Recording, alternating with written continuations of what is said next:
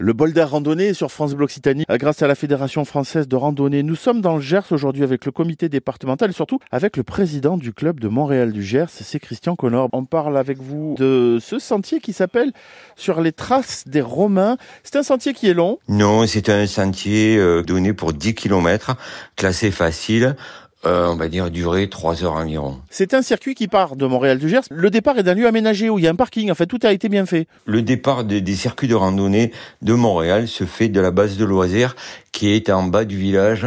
Cette base a été aménagée. Il y a un parking, un point d'eau, des sanitaires et des tables de pique-nique. Présentez-moi, s'il vous plaît, cette trace des Romains, cette balade. On y voit quoi et qu'est-ce qu'on va découvrir au fil du chemin? En fait, euh, on va cheminer euh, dans la nature, mais à travers l'histoire et à travers le temps.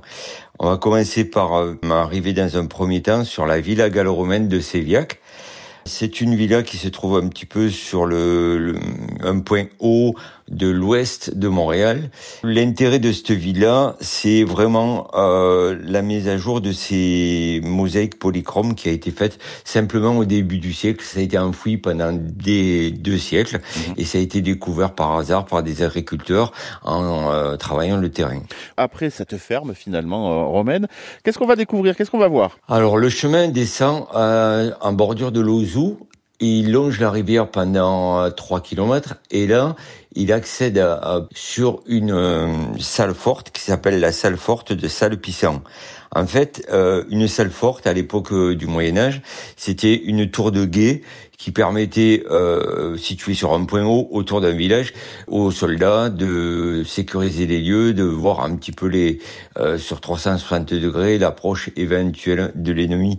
Et, et, et, la balade se poursuit et, et avant de se terminer, on, on, découvre encore de nouvelles choses? On va traverser le village de La Bastide de Montréal, et on va traverser sa place centrale avec ses cornières, euh, qui est euh, un village classé. Maintenant, Montréal est classé euh, parmi les plus beaux villages de France et a obtenu la deuxième fleur dernièrement. Sur les traces des Romains, ce sentier que vous pouvez retrouver évidemment sur le topo guide Le Gers à pied que vous retrouvez aussi sur l'appli Ma Randonnée de la Fédération française de randonnée.